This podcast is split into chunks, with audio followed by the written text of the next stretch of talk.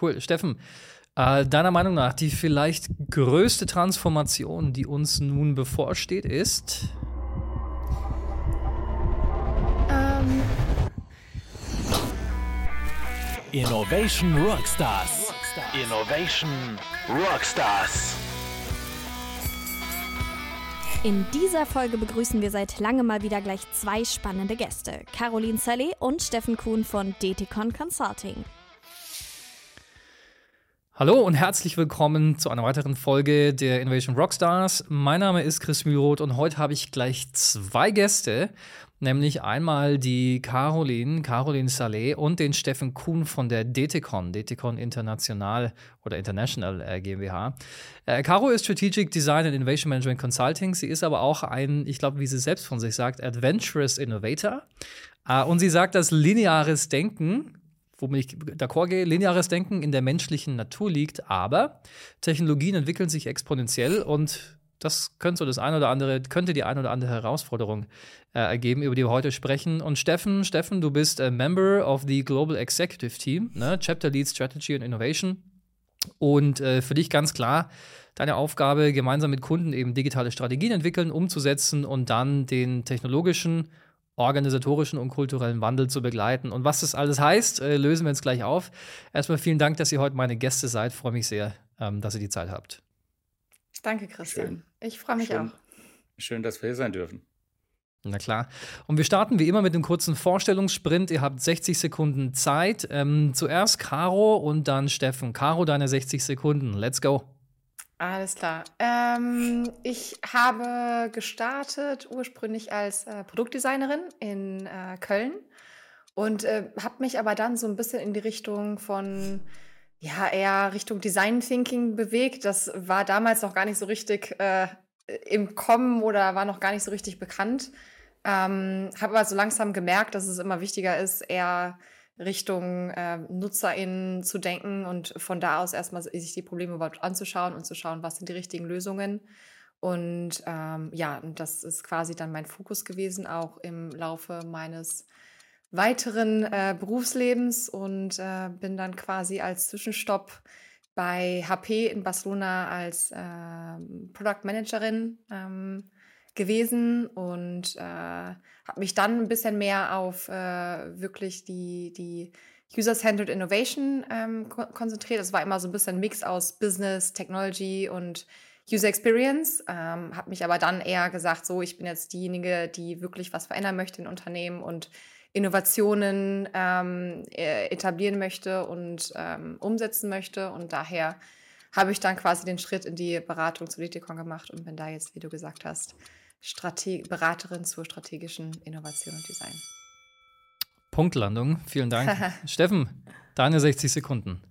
60, Minu 60 Minuten brauche ich eher. ähm, ich bin der Steffen, ich bin von Hause aus äh, tatsächlich Ingenieur, habe mich neben viel Technologie dann aber auch sehr stark in Geschäftsmodellinnovationen äh, äh umgetan und habe auch schon immer ein Interesse gehabt, mich mit Innovationen sehr frühzeitig zu orientieren. Hatte, bevor ich dann wieder in die Beratung bin, für Geschäftskundeninnovationen äh, was gemacht. Ich war dann äh, mal auch bei der Deutschen Telekom Leiter der globalen Innovationsstrategie.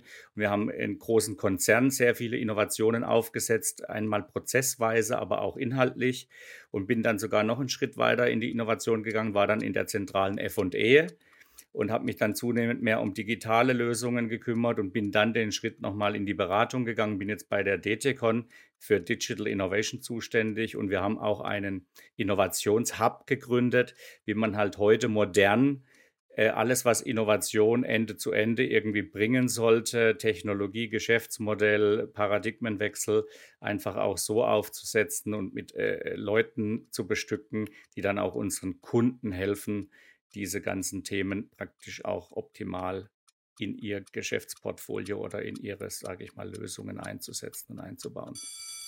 Vielen Dank. Und da steigen wir heute jetzt auch nochmal tiefer ein, äh, bevor wir auf die Themen gehen, insbesondere mal das Thema ne, digitale Transformation, aber eben auch Foresight. Ähm, ich habe noch was für euch, äh, das machen wir jedes Mal. Ähm, ich habe zwei Satzanfänge für jeden von euch und würde euch bitten, den Satz zu vervollständigen. Das ist immer ganz nett. Äh, dann können wir euch noch ein bisschen besser kennenlernen, bevor wir tief in die Themen einsteigen. Äh, Caroline, erster Satzanfang ist für dich ähm, der am meisten unterschätzte Aspekt in Foresight ist.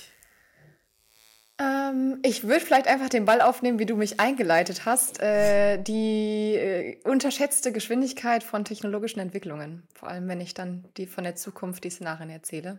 Aber vielleicht habe ich die Chance dazu noch ein paar Sätze mehr zu sagen. Aber ja, genau. Sehr gut, das machen wir. Okay, cool. Steffen, äh, deiner Meinung nach die vielleicht größte Transformation, die uns nun bevorsteht, ist? also die mehrdimensionale Komplexität äh, äh, zu bewältigen und zwar äh, sehr viel mehr Bälle in der Luft zu halten, als vielleicht äh, früher gewohnt waren, das zu tun. Oder dass wir den relevanten Ball fallen lassen. Also, genau. Ja, das ist stark. Es wird mehr und schneller gleichzeitig. Ja, ja definitiv. Ja, das ist stark. Caro, wenn, nächster Satz für dich, wenn ich über künstliche Intelligenz nachdenke, dann Uff, kommen mir sehr viele Sachen in den Kopf. Ähm, ich würde sagen, dann denke ich an ganz verschiedene Szenarien, äh, in denen ich auf einer Seite ähm, positive Einflüsse sehe, wie AI ähm, hilft mir, meinen Alltag zu bewältigen und zu vereinfachen, aber auch ähm, kritische oder vielleicht sogar auch negative Einflüsse von ähm, AI wie soziale Ungleichheit etc. Also positiv und negativ. Sehr diplomatisch, alles klar, ja. okay. Steffen, Steffen, wenn du nur einen nennen müsstest, nur einen, der Schlüssel zur Bewältigung des schnellen technologischen Wandels ist was? Dass wir die Agilität und Flexibilität hochhalten. Also jetzt nicht so von Wasserfall zu agil, ne? klassisches, da, da meine ich gar nicht, sondern mhm. in jedem Unternehmensbereich tatsächlich Agilität hochhalten und natürlich äh, frühzeitig die Themen, die auf einem zukommen, erkennen. Also strategisches Foresight ist elementar und dann die Möglichkeit in unterschiedlichen äh, Unternehmensbereichen flexibel entsprechend der Strategie darauf zu e-, reagieren oder dann auch mal vielleicht eine Strategie anzupassen, wenn sie vielleicht, sage ich mal, sich selber überholt. Bleiben wir mal kurz dabei, das ist nämlich äh, spannend. Ich meine, du kennst das wahrscheinlich, äh, wahrscheinlich selber, Steffen. Ne? Jeder hätte doch gerne so die, die magische Glaskugel, ja, mit der sich zumindest für einen kurzen Augenblick in die Zukunft blicken lässt. Aber na klar, es ist eigentlich unmöglich, die Zukunft vorherzusagen, wissen wir alle. Und äh, ihr sagt jetzt, dass Foresight oder auch Future oder Futures Thinking ähm, von einigen nun als das neue Design Thinking gehandelt wird. Was glaubst du oder was ist deine Position? Warum erlebt Foresight gerade jetzt so ein starkes Momentum? Also ich glaube, ähm, dass es fast ein bisschen schade ist, dass Foresight jetzt gerade so ein starkes Momentum hat, weil ich bin ja einer der Verfechter, dass es dauerhaft eine Rolle dafür geben muss. Weil wenn man es dauerhaft etabliert und nicht irgendwie als Nebentätigkeit sieht, dann tappt man auch nicht in, sage ich mal vorsichtig, äh, größere Dilemmata rein. Ja? Das heißt, wenn ich es kontinuierlich äh, mich mit der Zukunft beschäftige, dann werde ich auch nicht in der Regel nicht so oft überrascht oder überholt. Ähm, jetzt kommt es natürlich nochmal geballt, weil wir momentan in einer relativ ähm, super spannenden Phase sind. Wir haben so viele, sage ich mal, Brandherde oder Krisenmodi, wir reden von geopolitischen Zerwürfnissen. Wir kommen aus Covid raus, haben da auch unsere Learnings gehabt. Wir reden von brachial großen Technologieverschiebungen. Äh, Alles, was ja mit AI jetzt praktisch auf uns zukommt, ist eine Riesenthematik. Und vorher waren wir im Omniverse und Metaverse und wussten noch nicht genau, was uns das bringt. Also äh, Technologien, wie Caro sagt, kommen on exponential speed. Wir haben geopolitische Sachen, die dann auf äh, Supply Chains einprasseln. Äh, äh wir haben Generationen, unsere Kinder oder ne, andere Generationen haben eine komplett andere Sicht auf ihre, äh, sage ich mal, Bedürfnisse. Ne? Die äußern sie ganz anders. Die mhm. Produkte und Dienste, die die konsumieren wollen, haben eine ganz andere Art, wie sie gebaut werden und was sie dann auch äh, bedienen müssen. Das heißt, am Ende geht es darum, all diese Bälle irgendwie, all das zu sehen, all das am Ende des Tages in den Griff zu kriegen und daraus dann äh, die Ableitung zu machen, was es für die, sage ich mal, Company oder die Organisation der Zukunft auch bedeutet. Und ich sage nicht, dass man jeden Trend mitnehmen muss und dass man auch nicht der Erste sein muss, der auf der Welle surft. Man mhm. sollte sie aber kennen und dann daraus gezielt ableiten, muss ich jetzt der Erste sein oder gucke ich mir das erstmal an, bis die anderen die blutigen Nasen haben. Das war so der positive Aspekt. Jetzt kommt es mit Foresight das Gleiche. Jetzt guckt jeder nach Foresight. Hätte man es vorher ein bisschen äh, äh ernsthafter betrieben, könnte man die eine oder andere Sache schneller umsetzen in einer Organisation oder vielleicht eine Strategie anpassen. Ja, und äh, euch geht es wahrscheinlich ähnlich, aber auch, ne, wir, auch wir haben viele Foresight-Vorhaben kommen und auch gehen sehen, ja. Und ähm, natürlich jetzt insbesondere mit der gestiegenen Unsicherheit und Geschwindigkeit, aber ganz ehrlich, ich weiß auch nicht, wann wir jemals äh, nicht gestiegene Unsicherheit oder gestiegene Geschwindigkeit haben. Also die Phasen, die gab es ja schon immer und die wird es auch irgendwie immer geben, jetzt vielleicht noch ein wenig intensiver. Aber ne, beim Foresight ist es irgendwie so, diejenigen Vorhaben, die innerhalb von einem bestimmten Zeitraum einen wirklichen Nutzen fürs Geschäft, einen wirklichen Business Impact nachweisen konnten, die sind geblieben. Aber die restlichen Vorhaben, ja, die wurden einfach wieder abgeschafft. Ähm, wie ist es aus, aus deiner Sicht, aus eurer Sicht, Steffen, wie, wie schafft man es eigentlich, den Nutzen von Foresight zu kommunizieren, insbesondere auch in Nicht-Krisenphasen, ja, wo man eigentlich sich eben vorbereiten sollte, damit man sich den Support bei den Führungskräften und Entscheidungsträgern auch sichern kann?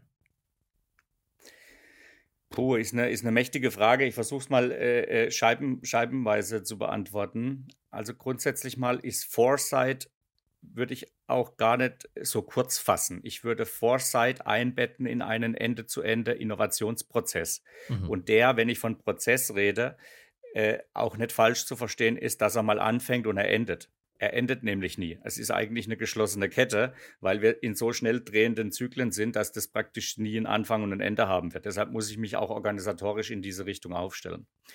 Ähm, Deshalb ist Foresight am Anfang dieser Kette. Dann muss ich praktisch, je nachdem, wo ich das etabliert habe im Unternehmen, ja, äh, im Zweifelsfall auch vielleicht gar nicht jetzt irgendwie nur in einer eindimensional aufgestellten Organisationseinheit, sondern muss es, sage ich mal, irgendwie verankern und muss dann dafür sorgen, dass ich diese Inhalte, die ich aus der Foresight-Recherche oder Datenbank oder was weiß ich, wo, wo ich die Insights herbekomme, kontinuierlich über die Art der, sage ich mal, äh, Aufbereitung, die Art der, sag ich mal, Massage in die Organisation und mhm. dann praktisch auch nicht nur den Transfer in Richtung Kommunikation und in Richtung, ich share jetzt diese Ergebnisse, sondern bis zur Implementierung in die Strategie oder am besten auch, dass die Innovation in den Markt kommt und dann den Nutzer oder den Endkunden irgendwie trifft.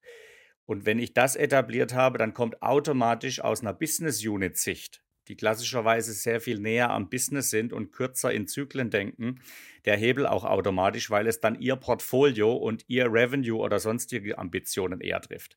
Wenn ich nur Foresight vorne mache und sehr kreativ im Foresight-Prozess bin, heißt es noch nicht, dass eine Firma tatsächlich auf den eigentlichen Business Impact, ob das jetzt ja. Effizienzen sind oder neues Potenzial, dass da überhaupt was rauskommt. Und je klarer ich das verorte und verankere, je mehr Buy-in habe ich von der Gesamtorganisation, weil sich das dann, sage ich mal vorsichtig, auch aus einem Transfer zwischen Foresight, Innovation und Business Unit Tandem irgendwie auch dann schlüssig in Marktpotenzial oder Effizienzpotenzial münden lässt. Ich würde es komplett hart verdrahten. Ja, und das ist also dann das, was auch zum Schluss, ja. wenn mal irgendwie schwierige Zeiten, Rotstift ne, und so weiter und so fort kommt, dann auch, ähm, das, das hat dann Bestand und bleibt übrig mitgestaltet hat. Ja, Caro, wie geht man denn konkret vor? Also wie, ne, wie, wie geht man da vor, um einen Foresight-Prozess äh, wirklich dauerhaft zu etablieren? Mhm. Steffen hat es ja gerade schon so ein bisschen ähm, angedeutet. Ne? Also es geht gar nicht äh, darum, ähm, oder ich würde es gar nicht so empfehlen, nur in Anführungsstrichen nur einen Foresight-Prozess, das heißt einen Prozess zu etablieren, in dem ich jetzt mich darum kümmere, äh, bestimmte oder verschiedene Zukunftsnarrativen zu erzählen und zu entwerfen, aufgrund äh, dessen ich dann Ableitungen treffe für meine ähm, Strategie oder für meine Produkte oder Services, sondern ich würde das Ganze auch etwas äh, holistischer angehen und erstmal einen Prozess entwickeln, mit dem ich ähm, äh, Trendmanagement quasi be äh, betreibe. Also ich ähm, habe einen Prozess, in dem ich mich äh, mir die Trends, die da draußen irgendwo sind, anschaue. Und wie auch Steffen vorhin schon gesagt hat, nicht alle möglichen Trends sind irgendwie wichtig für meine, für meine Organisation, sondern ich im nächsten Schritt auch bewerte ähm, und evaluiere, was ist denn eigentlich wichtig für mich, damit ich aus den Tausenden von Technologien und Trends überhaupt erstmal einen Überblick äh, gewinne und äh, auf einen Blick erstmal sehe, okay, das zählt jetzt für mich und das muss ich betrachten.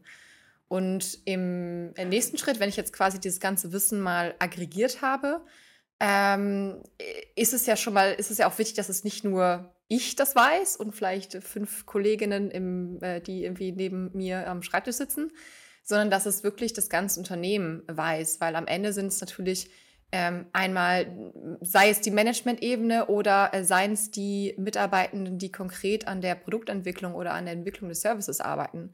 Denn das sind nämlich quasi diejenigen, die natürlich direkt neue Informationen, neue Trends aufnehmen können und äh, sich überlegen können, ah, ich kann ja vielleicht einmal äh, irgendwie das, den und den Trend, die und die Technologie mit meinem Produkt kombinieren. Was kommt denn dabei raus?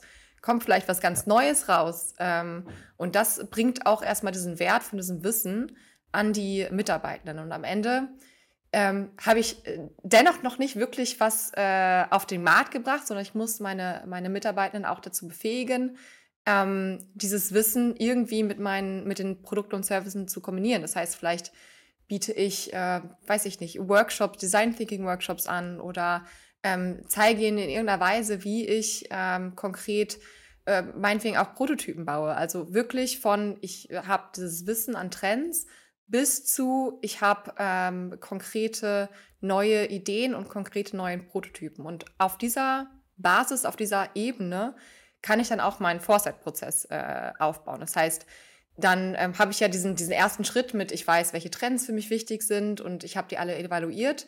Dann kann ich auch, wenn ich weiter in die Zukunft schauen möchte, sei es 15 mhm. Jahre, 20 Jahre, dann kann ich diese Trends auch nochmal anders bewerten, zu überlegen, ah, wo entwickeln sie sich denn hin, in welche extremen Richtungen können sich die entwickeln? Und wie kombiniere ich dann diese verschiedenen Trends in verschiedene Optionen ähm, und daraus dann meine Zukunftsnarrativen entwickeln. Und da ist es auch wieder wichtig, ich bleibe ja nicht dabei stehen und weiß dann quasi, in welche Richtungen man gehen kann, sondern ich möchte auch da konkret meine Ableitung treffen, sei es äh, entweder konkrete strategische Entscheidungen zu treffen, die jetzt für mich zählen, oder ich lege bestimmte KPIs fest, die dann irgendwie, die ich im nächsten Jahr oder übernächsten Jahr nochmal anschaue und daraufhin dann überlege, ah, muss ich vielleicht jetzt handeln oder jetzt irgendwo eine Stellschraube drehen und was verändern. Und ähm, das ist halt immer so das Wichtige, dass man das wirklich von ganz Anfang bis wirklich zum Ende, bis ich wirklich was dabei raus habe, mhm. ähm, durchspielt. Ja. Wie, wie hilft das denn jetzt jemandem, also ähm, einer eine Führungskraft oder einer eine Geschäftsleiterin oder wie auch immer, die schon eine sehr, sehr starke Meinung und eine klare Vision von der Zukunft hat? Wie würdet ihr so jemanden Foresight empfehlen? Hm.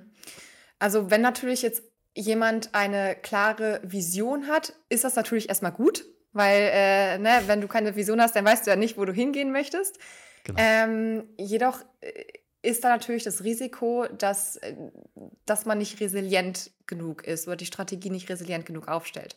Weil wenn ich jetzt nur in eine Richtung schaue und mir nur eine ideale Welt vorstelle und ein, ja, irgendwie eine utopische Darstellung habe von meiner Vision, was ja auch schön ist, weil ich habe ein Ziel, aber ähm, links und rechts komplett vergesse, dass sich ja durch irgendwelche politischen Veränderungen, durch soziale Veränderungen, mhm. durch ähm, Kombination von verschiedenen ähm, technologischen Entwicklungen und äh, Reaktionen von der Gesellschaft, wenn ich das alles vergesse, dann ähm, fokussiere ich mich nur auf einen Weg und wenn dieser Weg in der Zukunft nicht ähm, so umgesetzt wird, und das kann ich ja auch gar nicht kontrollieren, sondern es hat ja viel, viel, äh, andere Faktoren haben da Einfluss, die ich ja gar nicht bestimmen kann.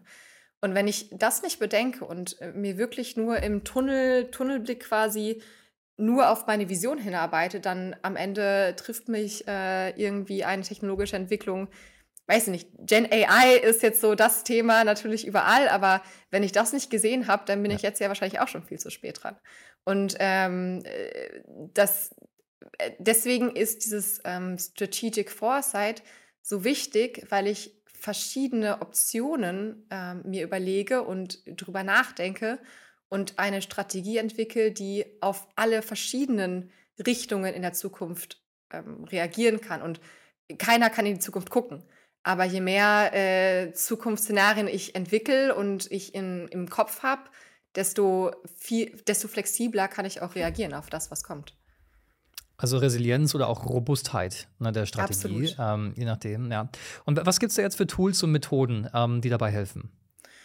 Ähm, also ich habe eben schon äh, so ein bisschen ange angeklungen mit äh, Gen AI und ChatGPT. Ich fand das eigentlich ganz interessant. Ich war, als das gerade rauskam, sozusagen in einem Projekt, in dem ich auch Zukunftsszenarien gestaltet habe und gerade in dieser Phase, in dem wir ähm, Workshops gemacht haben mit verschiedenen Stakeholdern und uns überlegt haben, ähm, wie können wir die äh, selektierten Trends kombinieren und wie wird dann wirklich konkret so ein Zukunftsszenario aussehen. Und ähm, wir haben das einfach mal so spielerisch angewendet und so ein bisschen probiert und geguckt, wie uns ChatGTP inspirieren mhm. kann. Und ich muss sagen, so manchmal bei, ähm, wenn man mal kurz nicht weitergekommen ist und ich wusste, ah, wie könnte sowas jetzt konkret aussehen, hat das schon mal geholfen, aber das muss man natürlich nicht, kann man natürlich nicht ganz ernst nehmen. Ne? Man muss das immer hinterfragen, ist das jetzt eine gute Antwort äh, oder muss das immer ein bisschen weiterdenken. Aber manchmal so zur Inspiration ähm, fand ich das schon tatsächlich sehr hilfreich, in so einem Kreativworkshop das anzuwenden.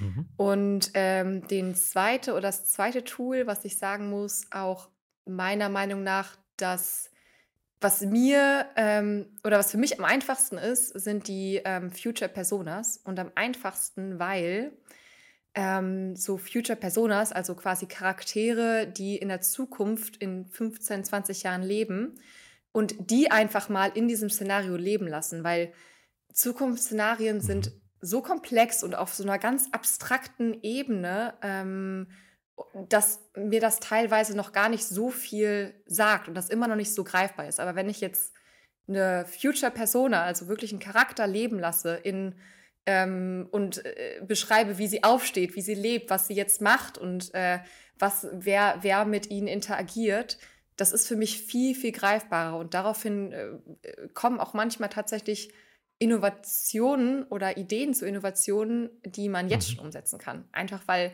ich mir das so gut vorstellen kann, denkt so, ha, ja, könnte man ja eigentlich, geht ja jetzt schon, brauche ich ja gar nicht zu warten. Und ähm, das hat sehr, sehr viel Mehrwert, meiner Meinung nach. Also ich würde gerne noch eineinhalb Sachen ergänzen. Ähm, Gerade wenn wir sehr stark jetzt ja auch aktuell von technologieinduzierten Themen reden, ja. Also wir reden jetzt gerade von Gen AI, ne? wir haben jetzt dann Immersive Experience, Omniverse, Metaverse und so weiter und so fort. Ne? Wir haben viele Technologien. Technologiesprünge drin, ähm, wird sehr viel in Firmen auf die Technologie gesprungen, was theoretisch mhm. total wichtig ist, damit ich überlegen kann, was es für mich bedeutet. Ich darf diesen Technologietrend nicht verpassen. Was aber dann dabei oft nicht gemacht wird, ist die Nutzerperspektive. Das heißt, ich habe einen Nutzer, der nutzt dieses Tool und sitzt irgendwann an seinem Arbeitsplatz oder ich habe einen Endkunden, der will dann diesen Produkt oder Service oder Dienst irgendwie auch äh, haben, kaufen, nutzen. Und, ähm, und oftmals wird sehr stark auf die technologische Fähigkeit irgendwie abgezielt und die bewertet. Es wird aber dann zum Schluss äh, zu spät, meines Erachtens, die äh, Nutzerperspektive reingespielt. Deshalb ist eine Methode auf dem Weg praktisch dann von diesem Foresighting, wie gehe ich damit um und was bedeutet das für meine Firma, ist diese ganze Human-Center-Thematik. Also wir nehmen mhm. von Anfang an sehr, sehr stark auch die Nutzer, die Bediener, wie auch immer die Käufer ins, ins, in die Diskussion mit rein, in den Prozess und wollen dann auch von ihnen verstehen, was sie denn irgendwie dazu meinen. Das ist dann von Shadowing, von, sag ich mal, vorsichtig User Research, von Interviews, einfach mal First-Hand-Information zu kriegen, um besser zu verstehen, sind die denn total, sag ich mal, überbordet mit diesen vielfältigen Möglichkeiten? Haben sie Angst? Ja, wir reden von AI, ne? da gibt es ganz, ganz viele Bedenken und Gefahren, die da Leute im Kopf haben. Ähm, und das andere, was noch methodisch super wichtig ist, wir machen das dann eigentlich äh, mit Co-Innovation. Wir glauben, dass die ganze Thematik auf einen Co-Innovationsprozess rausläuft, wo ich einfach gerade diese Nutzer, diese Endanwender, die Technologieversteher, aber auch die, sage ich mal, Partner, die ich auf dem Weg brauche, so etwas ins Portfolio oder als Produkt zu launchen, dass wir die zügig in den Griff kriegen, weil ich glaube nicht oder wir glauben äh, schon lange nicht mehr, dass einzelne Player, ja, so mächtig wie sie sein mögen, ja, die großen Digitalisierungs-Challenges alleine lösen. Ich muss fähig, die, die Organisation muss fähig, fähig sein, dass sie schnell adaptiert. Und wenn wir jetzt AI nehmen, ist AI kein Thema für eine IT-Department wie früher. AI betrifft Richtig. jeden einzelnen Bereich in einer Firma, ob das Finance, Einkauf, HR, egal was es ist. Es ist nicht Chief IT Officer oder Chief Digital Officer. Das ist ein Märchen. Und deshalb muss die ganze Organisation agil gehalten werden. Und Foresighting sollte auch nicht in einer Fünf-Mann-Gruppe gehalten werden, so wie Caro gesagt hat. Ich muss so schnell wie es geht diese Informationen in die Organisation teilen, damit ich praktisch viele schlaue Menschen habe, die in dieser Transformation mitgehen. Das ist, glaube ich, äh, nochmal ergänzend da dazu. Richtig, da, da, geht es hin. Und ihr habt jetzt schon einen der, der, ne, der Fehler, die man nicht begehen soll, nämlich äh, Foresight als Leuchtturm, als Insellösung in einer, in einer geschlossenen Gruppe, in einer Closed Group ähm, durchzuführen, sondern eher inklusiver, aber vor allem die Verzahnung, die Verdrahtung mit ähm, ähm, geschäftskritischen, zumindest mal mit Produktentwicklungs-, Innovations- und Strategieprozessen ganz klar ähm, zu stärken, aufrechtzuerhalten. Äh, Caro, was gibt es denn noch? Also, welchen Fehler sollte man denn noch bei der Ableitung von, von Zukunftsszenarien, von Strategien unbedingt vermeiden und warum? Hm. Ähm, also da könnte ich jetzt natürlich mehrere Antworten liefern, aber das, was mir jetzt so äh, spontan immer einfällt, äh, weil es mir auch selbst öfter passiert oder beziehungsweise ich mich immer wieder daran erinnern muss, dass ich das nicht machen kann oder nicht machen sollte, ist dieses ähm, Unterschätzen, was ich auch am Anfang gesagt habe, der Geschwindigkeit von diesen Entwicklungen. Denn ähm, und das, das nehme ich auch immer wieder wahr, wenn ich mit Kundinnen ähm, Zukunftsnarrativen entwickle, weil man sich immer fragt, ach, sind wir schon so weit? Ach, ist das denn überhaupt realistisch? Kann das denn überhaupt sein? Ähm, weil in, äh, wir als Menschen einfach äh, so veranlagt sind, dass wir linear denken. Das heißt, wenn ich jetzt dich fragen würde, Christian, wie, ähm, nach wie vielen äh, oder wie weit bist du, wenn, wenn du 30 lineare Schritte gehst, also 1, 2, 3, 4, 5 etc., dann kannst du ja ganz einfach sagen, 30 Meter entfernt, ne?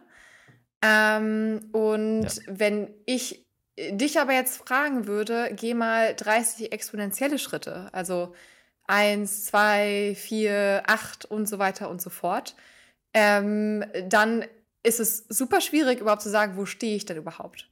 Und das ja. können die wenigsten Menschen beantworten. Und das ist so ein, so ein klassisches Beispiel, was ähm, äh, Peter H. Diamandis auch äh, damals immer gesagt hat und was ich absolut unterschreibe. Und ich finde, das beschreibt das sehr, sehr gut, ähm, dass du so dir diese Entwicklung nicht vorstellen kannst. Und by the way, wenn ich mich jetzt richtig erinnere, bin ich irgendwie 26-fach die Welt ähm, rum, äh, um, habe ich 26-fach die Welt umrundet mit diesen 30 exponentiellen Schritten. Aber ähm, ja, wenn, wenn ich eine Zukunft oder Zukunftsnarrativ entwickle und nicht daran denke und nur linear denke, dann entwickle ich ganz schnell ein Szenario, das in fünf Jahren schon ähm, relevant sein kann, mhm. als äh, in 15, 20 Jahren, wenn das mein Ziel ist. Und das ist wirklich etwas, was man aktiv sich selbst immer dran erinnern muss, weil man auf natürliche Weise immer wieder in dieses klassische lineare Denken zurückfällt. Warum können wir nicht exponentiell denken? Warum, warum, warum denken wir nur linear?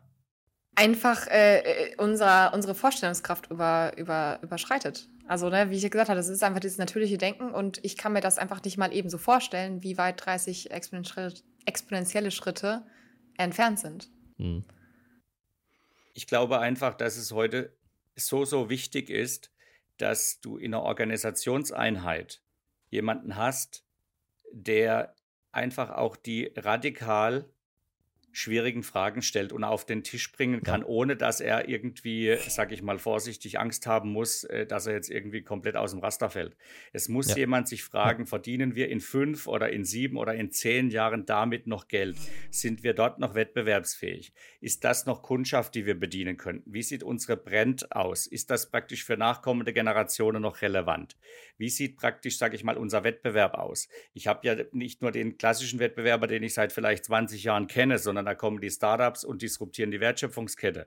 Ja. Oder die großen GAFAM-Player, Google, Amazon, Facebook, Microsoft und Co. können sich praktisch jede Art von Geschäft irgendwie äh, äh, aufteilen, ja. Totale Monopol- oder, oder Plattformmacht, ja. Ganz klar. Da, äh, da, schließt sich auch so ein bisschen der Kreis äh, zu der Frage, Christian, die du gestellt hattest. Ähm, Was ist denn oder was würde man denn einer Person raten, die jetzt wirklich nur aufgrund ihrer Vision ähm, quasi handelt? Und genau das wird ja passieren. Sie hinterfragt nicht kritisch, ähm, ist, bin ich überhaupt auf dem richtigen Weg und was kommt vielleicht von außen? Ja.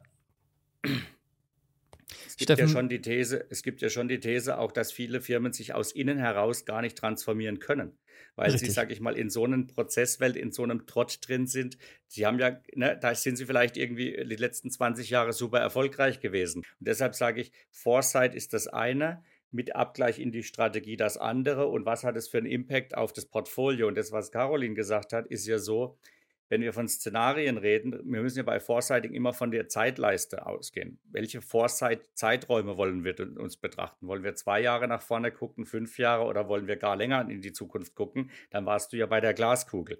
Aber wir müssen das natürlich dann umgekehrt methodisch flankieren. Ja, also Das trifft den Kern glaube, das ist ein Schlüssel.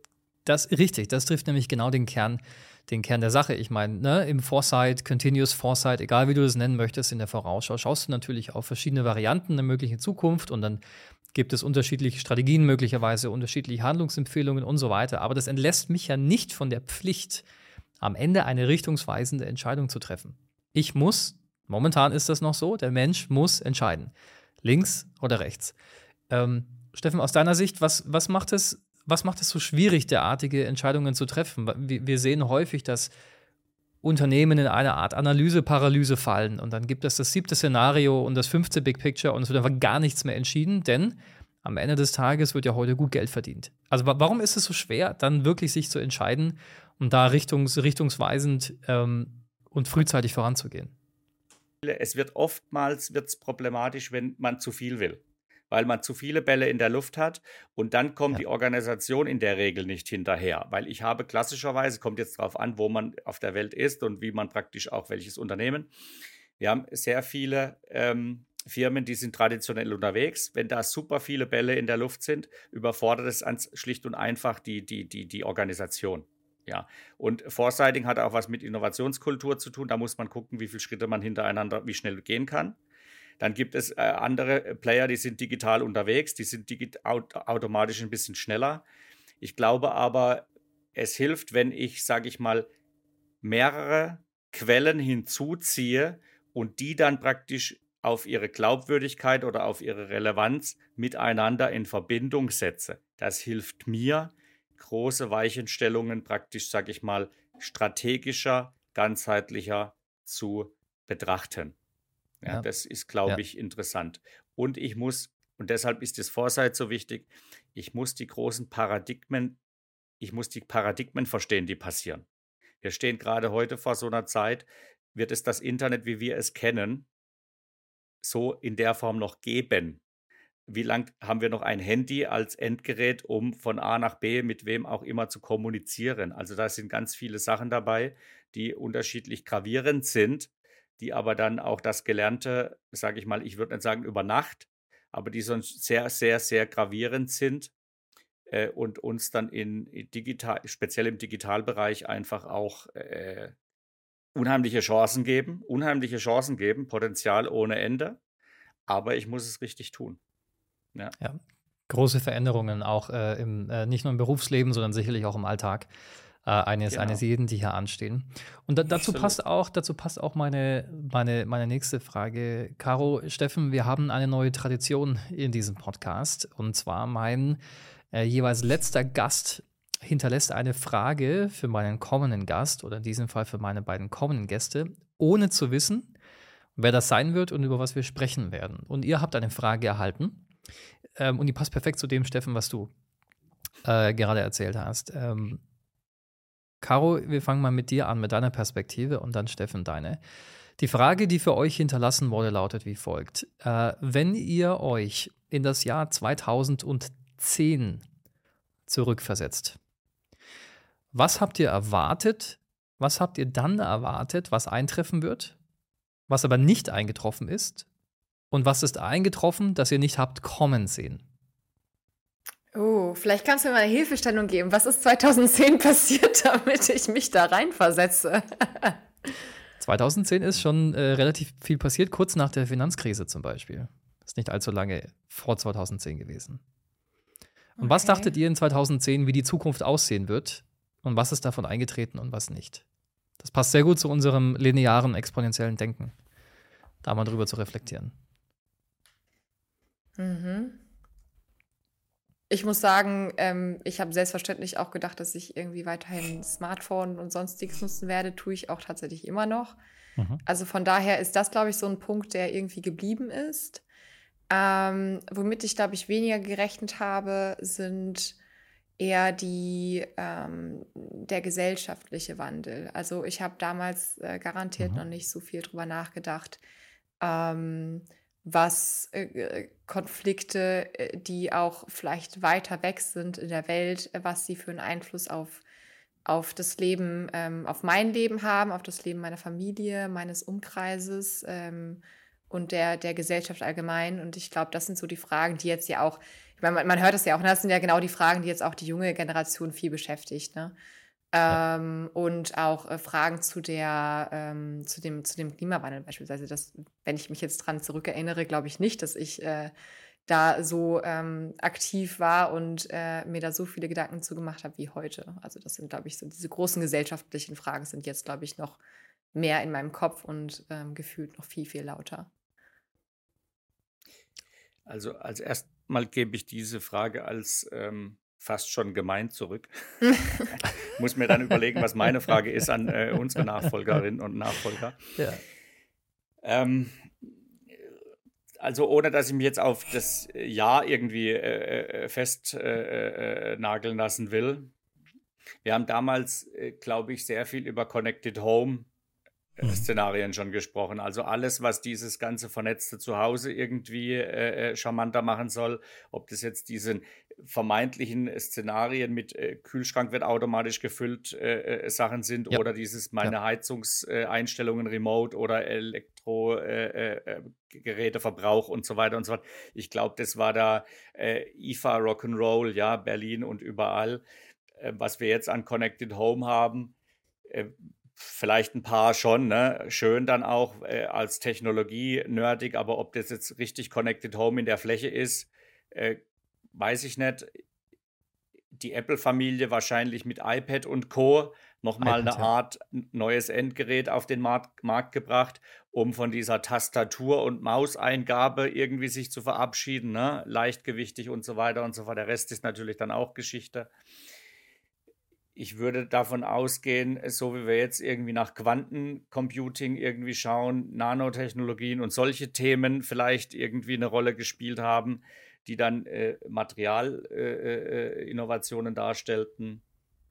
Ähm, das ist das, was ich jetzt, sage ich mal vorsichtig, da mir so schnell in den Kopf schießt und wo ich jetzt denke, da sind einige Sachen, vielleicht auch dann hinter den Erwartungen geblieben. Ja. Es ist sehr, sehr spot on. Ich, ich finde einfach nur interessant und da kann sich ja auch vielleicht jede, jede Zuhörerin, jeder Zuhörer auch die eigenen Gedanken mal machen. Also 2010, genau, war das iPad beispielsweise. Ähm, und natürlich viele andere Innovationen. Jetzt sind wir 13 Jahre später, bald 14 Jahre später und ähm, es gibt immer noch iPads die haben sich nicht großartig verändert. Es gibt immer noch Smartphones, die haben sich ehrlich gesagt mhm. nicht großartig verändert und wir fahren eigentlich auch immer noch die gleichen Autos wie damals. Also klar ist mein Auto jetzt ein bisschen schlauer und aber am Ende des Tages hat es immer noch ein Gaspedal, eine Bremse, ein Lenkrad und ein Navi drin, das jetzt vielleicht ein bisschen größer ist als vielleicht noch vor 13, 14 Jahren. Es ist einfach interessant, wenn wir ne, über das lineare und exponentielle Denken äh, sprechen, kann sich jeder mal selber Gedanken machen, ähm, wie das in den 2010er Jahren vielleicht so war äh, und wie, wie sehr wir technologische Entwicklung und auch deren Geschwindigkeit unter- oder überschätzen in kurz- mhm. und, und langfristigen, äh, langfristigen Bereichen. Ähm, einfach sehr spannend. Eine Frage habe ich noch, bevor, bevor wir den Podcast beenden. Ähm, wenn ihr mal auf eure berufliche Laufbahn schaut, ähm, erzählt mir mal von eurem größten Innovation Rockstar-Moment. Eine obligatorische Frage in diesem Podcast. Ähm, so das, was mir spontan einfällt, ist eigentlich immer, ähm, wenn man an einer Sache super lange gearbeitet hat. Ich meine, das, das, da kann ich jetzt mich referenzieren auf äh, meine Zeit bei HP oder auch, wenn ich ähm, an Projekten jetzt gerade arbeite. ähm, und sozusagen das, das Baby dann endlich auf der Straße sieht. Und das, das ist quasi, glaube ich, Mhm. immer so dieser Innovation Rockstar Moment, weil man dann einfach stolz ist und man sieht, dass, wo ich äh, jahrelang oder ähm, monatelang meine Arbeit reingesteckt habe, dann sehe, dass da auch ähm, etwas Konkretes rauskommt. Und ich finde, ich finde äh, natürlich als Produktmanagerin war das immer noch mehr, weil ich konnte es am Ende anfassen und es war da und äh, ne. Ähm, aber allgemein, das äh, hat, ja, das würde ich, glaube ich, als Rockstar-Moment äh, ähm, bezeichnen. Das ist jedes Mal so, wenn man das dann sieht. Innovation Rockstar Moment. Ich würde mal äh, gar nicht auf Thema äh, eingehen, sondern es geht ja immer auch dabei darum, wie schaffe ich eine Organisation, die all diese Facetten in der Lage ist abzubilden, die all diese Neuerungen, ob das jetzt Geschäftsmodell, Technologie, Prozesswelt ist, äh, in, in, in so einen systemischen Ansatz zu bringen, dass wir in der Lage sind, ähm, als Organisation oder unseren Kunden in diesem Fall genau diese Hilfestellung zu geben und sie nicht allein zu lassen. Diese Sicht Mhm. auf den geschlossenen Kreis, diese Sicht auf diese unterschiedlichen Facetten. Und da ist natürlich, sage ich mal, im, im, im Innovationsstrategie, globale Verantwortung für Innovationsstrategie äh, in der Telekom ganz, ganz viel passiert.